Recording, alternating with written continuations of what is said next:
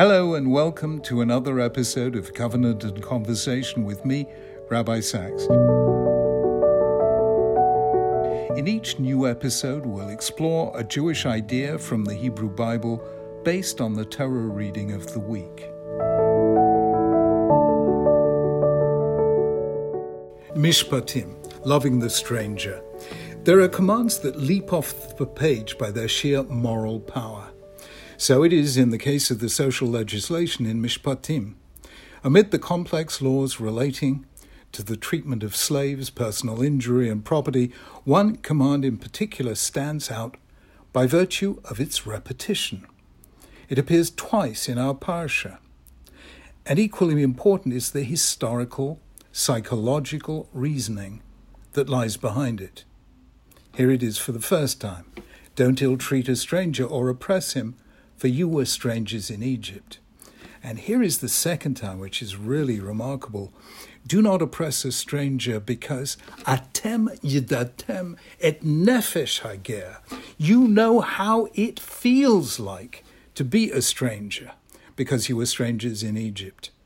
Mishpatim contains many laws of social justice against taking advantage of a widow or orphan, for example, or charging interest on a loan to a fellow member of the covenantal community, against bribery and injustice, and so on. The first and last of these laws, however, is the repeated command against harming a ger, a stranger, because clearly something fundamental is at stake in the Torah's vision of a just and gracious social order. If a person was a son of proselytes, don't taunt him by saying, Remember the deeds of your ancestors because it's written, Don't ill treat a stranger or oppress him. The sages noted this repeated emphasis on the stranger in biblical law. According to Rabbi Eliezer, the Torah warns against the wronging of a ger in 36 places. Others say in 46 places. Whatever the precise number, the repetition throughout the Mosaic books is remarkable. Sometimes the stranger is mentioned along with the poor, at others with the widow and orphan. On several occasions, the Torah specifies you must have the same law for the strangers as for the native born. Not only must a stranger not be wronged, he or she must be included in the positive welfare provisions of the Israelite or Jewish society. But the law goes beyond this. The stranger must be loved. That we learn from Parshas Kedoshim. When a stranger lives with you in your land, don't mistreat him. The stranger living with you must be treated as one of your native born. Love him as yourself, for you were strangers in Egypt.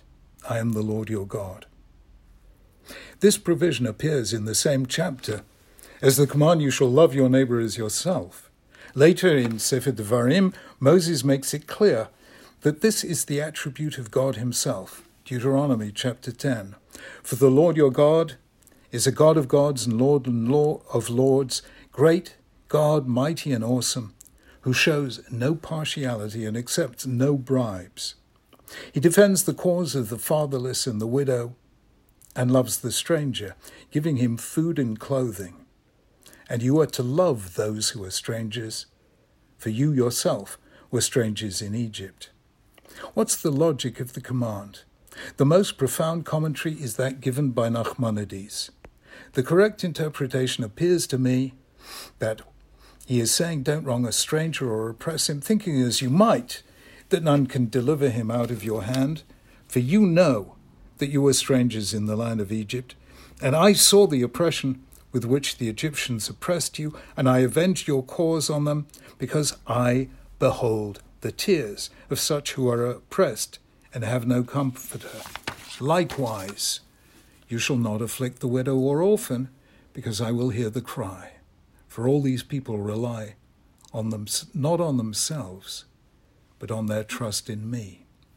And in another verse, he added this reason For you know what it feels like to be a stranger, because you were strangers in the land of Egypt. That is to say, you know that every stranger feels depressed and is always sighing and crying, and his eyes are always directed towards God.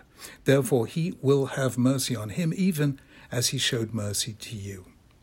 According to Nachmanides, the command has two dimensions The first is the relative powerlessness of the stranger. He or she isn't surrounded by family, friends, neighbors, a community of those ready to come to their defense. Therefore, the Torah warns against wronging them because God has made himself protector of those who have no one else to protect them. This is the political dimension of the command. The second reason, as we've already noted, is the psychological vulnerability of the stranger. The stranger is one who lives outside the normal securities of home and belonging.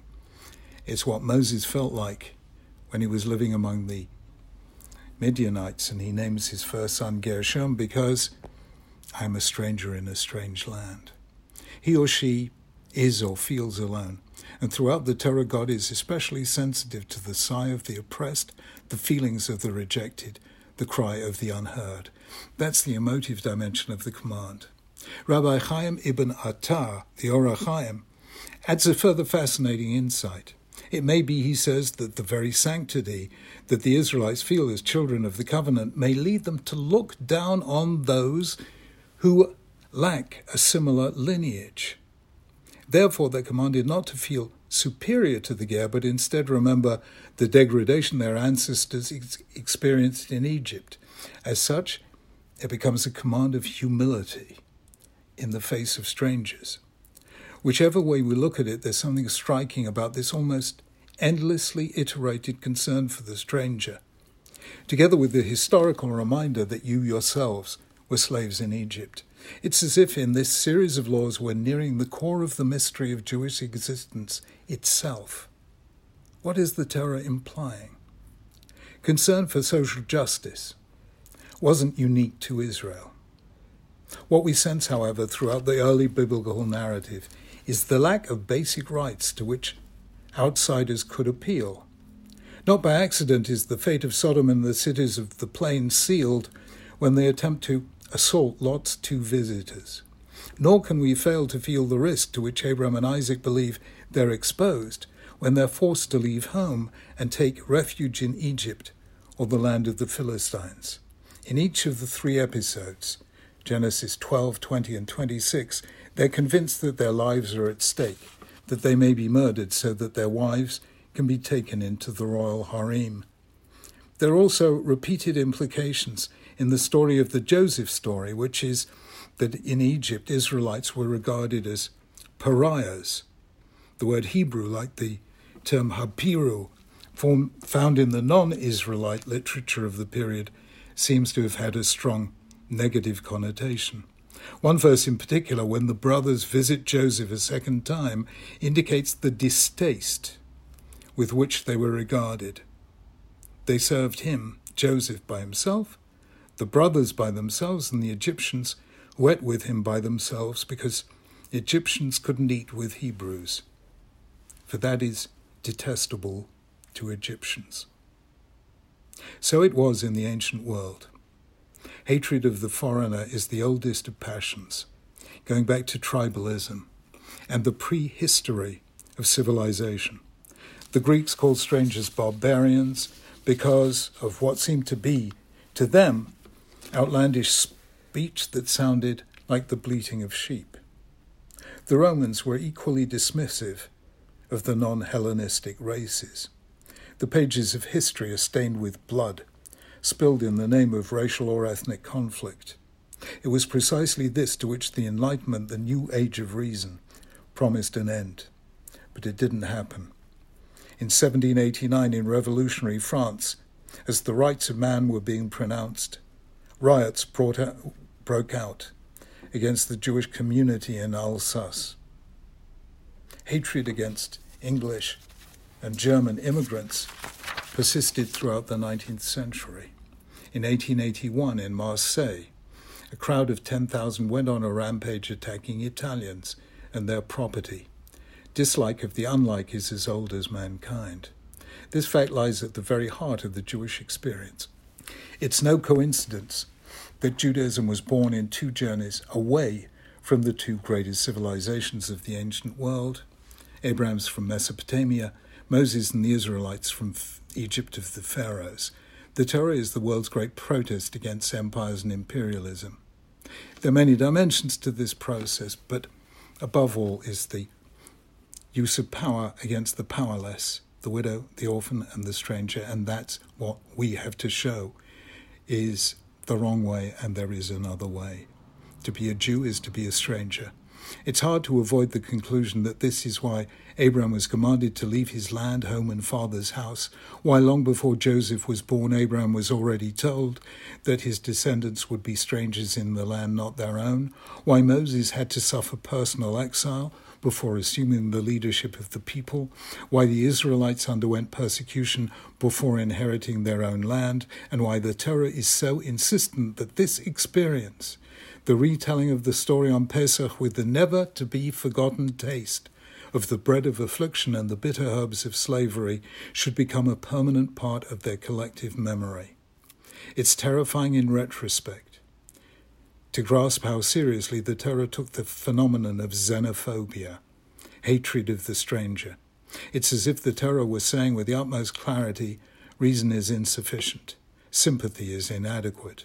Only the force of history and memory is strong enough to form a counterweight to hate. The Torah asks, Why shouldn't you hate the stranger? Because you once stood where he stands now. You know the heart of the stranger because you were once a stranger in Egypt. If you're human, so is he. If, his, if he is less than human, so are you. You must fight the hatred in your heart as I once fought the greatest ruler and the strongest empire in the ancient world on your behalf. I made you into the world's archetypal strangers so that you would fight for the rights of strangers, for your own and those of others, wherever they are, whoever they are, whatever the color of their skin or the nature of their culture, because though they are not in your image, says God, they are nonetheless in mine. There's only one reply strong enough to answer the question why shouldn't I hate the stranger? Because the stranger is me. Shabbat Shalom. Thank you for listening. You can download a written version of my commentary and explore all my additional content by visiting www.rabbisacks.org. This year, we also have an accompanying family edition of Covenant and Conversation aimed at connecting children and teenagers with these ideas and thoughts. For a family edition discussion sheet on this week's parasha, please go to www.rabbisacks.org slash cc family edition.